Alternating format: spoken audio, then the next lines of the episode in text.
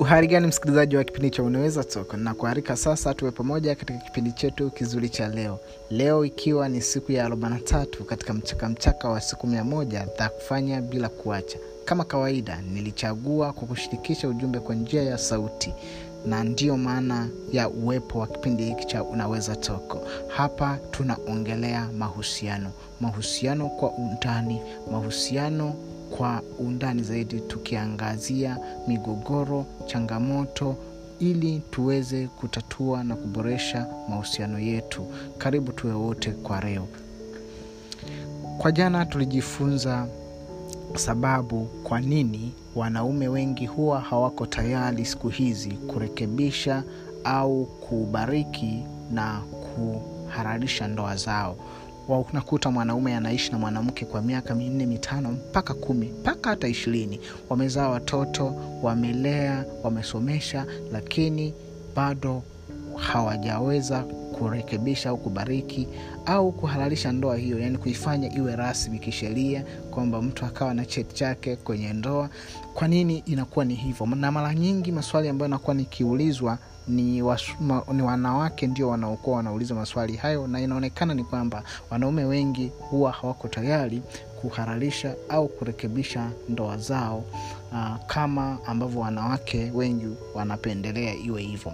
Na nilitaja sababu ya kwanza ni kwamba kwa sababu mwanaume anapata anapata mahitaji yake anatimiziwa yani yale mahitaji yake uh, kama mwanaume kwenye familia anapata tendo la ndoa anafuliwa nguo anapikiwa chakula anafanyiwa shughuli zote za pale nyumbani kama mwanaume mwingine ambaye yuko kwenye ndoa ya halali.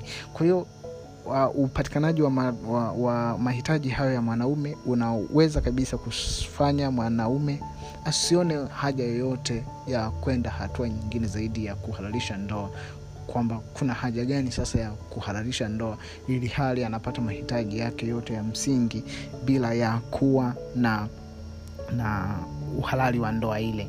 Kwa hiyo uh, hiyo ni sababu kuu mojawapo lakini sababu zingine ni mwanamke mwenyewe kutokuwa uh, kuto kujithamini anakuta uh, anajizalau ana anaona kwamba labda huko ndiko kumwonyesha uh, kwamba kutokujithamini yeye kunamfanya labda mwanaume aone kwamba kweli huyu mwanamke anampenda lakini ukweli ni kwamba ukijidharau wewe na mwanaume atakudharau na hataweza kwenda hatua nyingine zaidi kwa sababu wewe tu hujithamini unajirahisi unakuwa ni chip na wakati mwingine anafikiria kwamba kama unakuwa rahisi kwake kiasi hicho utashindwa nini kuwa rahisi kwa mwanaume mwingine?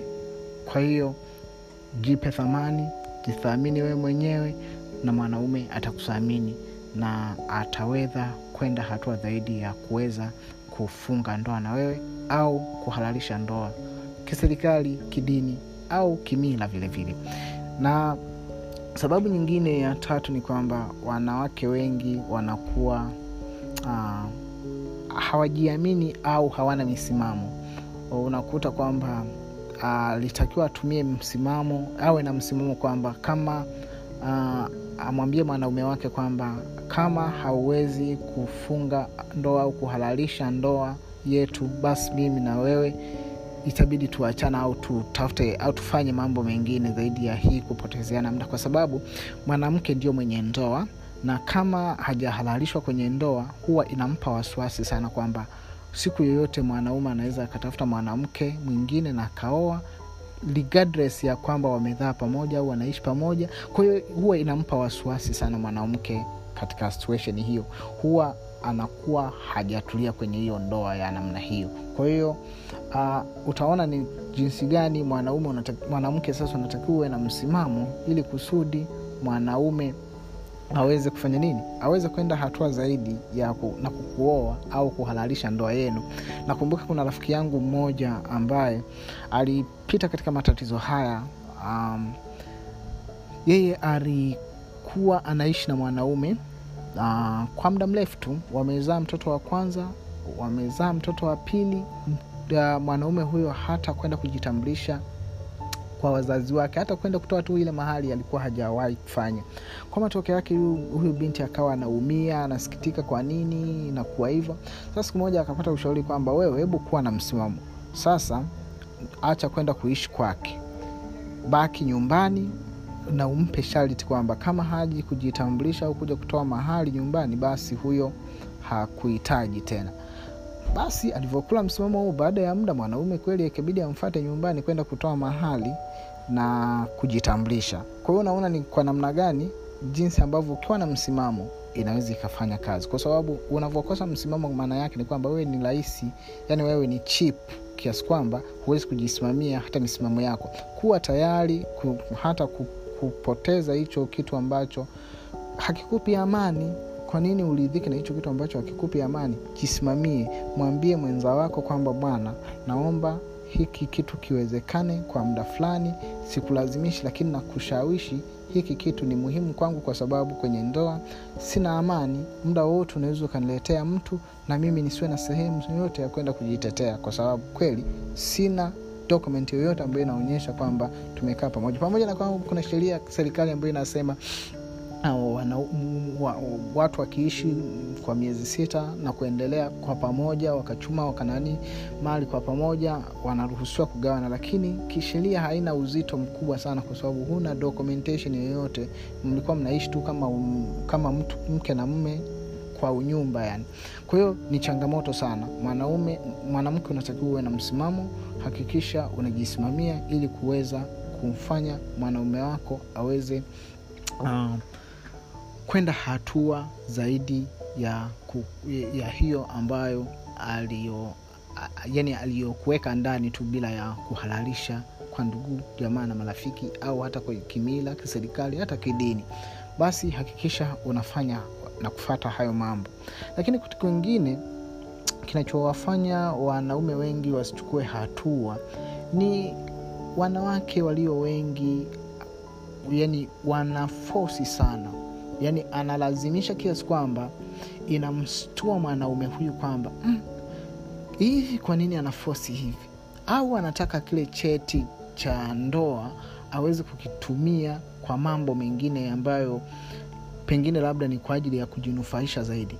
Kwa mfano ushawahi kushuhudia ndoa moja ambayo ili, ili, wanandoa walikuwa wanaishi hivyo bila ku, kubariki au bila kuhalalisha ndoa yao kwa muda mrefu tu wakakaa kama miaka sita saba au nane hivi.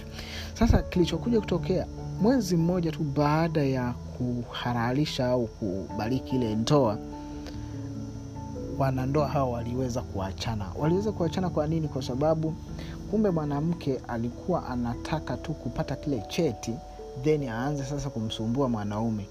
Unaona ni kwa namna gani ambavyo mtu anaweza aka akasita kuingia kwenye mahusiano ya, yani kwenye kuhalalisha ndoa kwa sababu tu kuna vitu kuna element ambazo anaziona kwamba huyu tukiingia naye kwenye mahusiano serious ya ndoa kabisa kwamba sasa tumefunga ndoa na cheti huyu tutaachana. Ndoa hii haitaweza kuishi. Kwa hiyo wakati mwingine uh, mwanaume anaamua ku, kufanya vile kwa sababu anajua ndoa hiyo uh, haitaendelea. Yani mahusiano ya namna hiyo hayatakuwepo kwa sababu tu mwanamke yule akishapata kile cheti atakitumia vibaya pengine labda atabweteka uh, au hata, anakuwa hajiongezi au anakitumia kwa maslahi yake binafsi especially kwenye kutaka labda kugawana mali au hizo ambazo wamechuma au wamechuma mwanaume peke yake. Kwa hiyo kuna mambo mengi ambayo mwanaume anayaangalia kwa mwanamke uh, kwamba kwa nini pengine uh,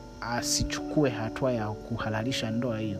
Kwa hiyo unakuta ni kwa sababu wa, ya kulazimishwa sana kiasi kwamba anafikiria lazima kuna kitu kingine ambacho kiko nyuma ya pazia. Kwa nini ananifosi hivi?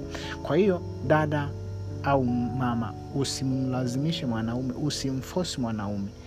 Kikawaida binadamu yote huwa apendi kulazimishwa au kufosiwa na cha msingi unachotakiwa ni kufanya cha kufanya ni kumshawishi.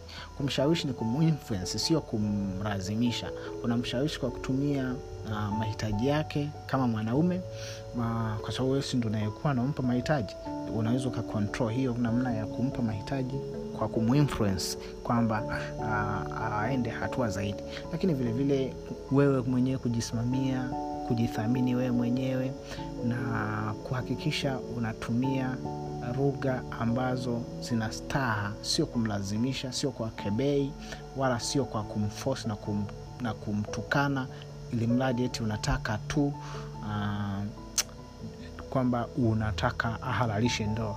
No usifanye hivyo. Wewe endelea kumshawishi lakini vile vile usisahau uh, kuendelea kuomba mungu kwa sababu wakati mwingine haya maswala ya ndoa huwa ni maswala ambayo ni magumu ni maswala ambayo usipomhusisha mungu mwanzoni hatakuwa na wewe vilevile kwenye kwenye kwenye ndoa yako au kwenye kuhali, kubaliki au kwenye kuhalalisha ndoa yako hivyo. Kwa hiyo hakikisha unamwinvolvu mungu unamshirikisha uh, lazima tu kuna mlango ambao uta, utatokea na utafunguka na mtakuwa pamoja kwenye mahusiano yenu vizuri kabisa. Asante umekuwa nami leo kwa ajili ya kuweza kufanya kama recap kwa yale yote ambayo tumejifunza mfululizo kwa siku kama tatu yanayohusu kwa nini mwanaume huwa uh, wanaume wengi siku hizi huwa hawapendi kuhalalisha ndoa au kubariki ndoa zao licha ya kuishi pamoja na mwanaume. Asante. Uharigani msikilizaji wa kipindi cha unaweza toka kualika sasa tuwe pamoja katika kipindi chetu kizuri cha leo leo ikiwa ni siku ya 44 katika mfululizo wa siku mia moja za kufanya bila kuacha. Nami niliahidi kukushirikisha ujumbe kwa njia ya sauti na ndiyo maana ya uwepo wa kipindi hiki cha unaweza Soko. na kipindi kinahusu mahusiano kwa ujumla. Tunaangazia sababu migogoro changamoto na namna ya kuboresha mahusiano yetu ili ndoa zetu na mahusiano yetu yawe bora zaidi. Karibu tuwe wote kwa jana tulijifunza sababu zinazofanya wanaume wengi siku hizi wasiweze kubariki au kuhalalisha ndoa zao. Nakuta wanaishi na wanawake wanaishi na wake zao wamezaa watoto lakini hawahalalishi ndoa. Yani hawaifanyi ndoa ile kuwa rasmi au hawabariki ndoa. Yani hawaifanyi kuwa rasmi. Kwamba sasa mtu anapata cheti anapata uh, cheti cha ndoa yani ule uhalali wa kwamba inatambulika kiserikali rasmi au inatambulika kidini au inatambulika kimila. Wanaume wengi hawafanyi hiyo. Of course tulijifunza mambo mengi. Kama unaweza kwenda kuisikiliza episode iliyopita ya arobaini tatu utajifunza mambo mengi sana sababu zinazowafanya wanaume wengi wasiweze kuchukua hatua zaidi ya kuhararisha au kubariki ndoa zao. Basi siku ya leo tunakwenda kujifunza umuhimu wa wa kuwa na uh, unajua kwenye mahusiano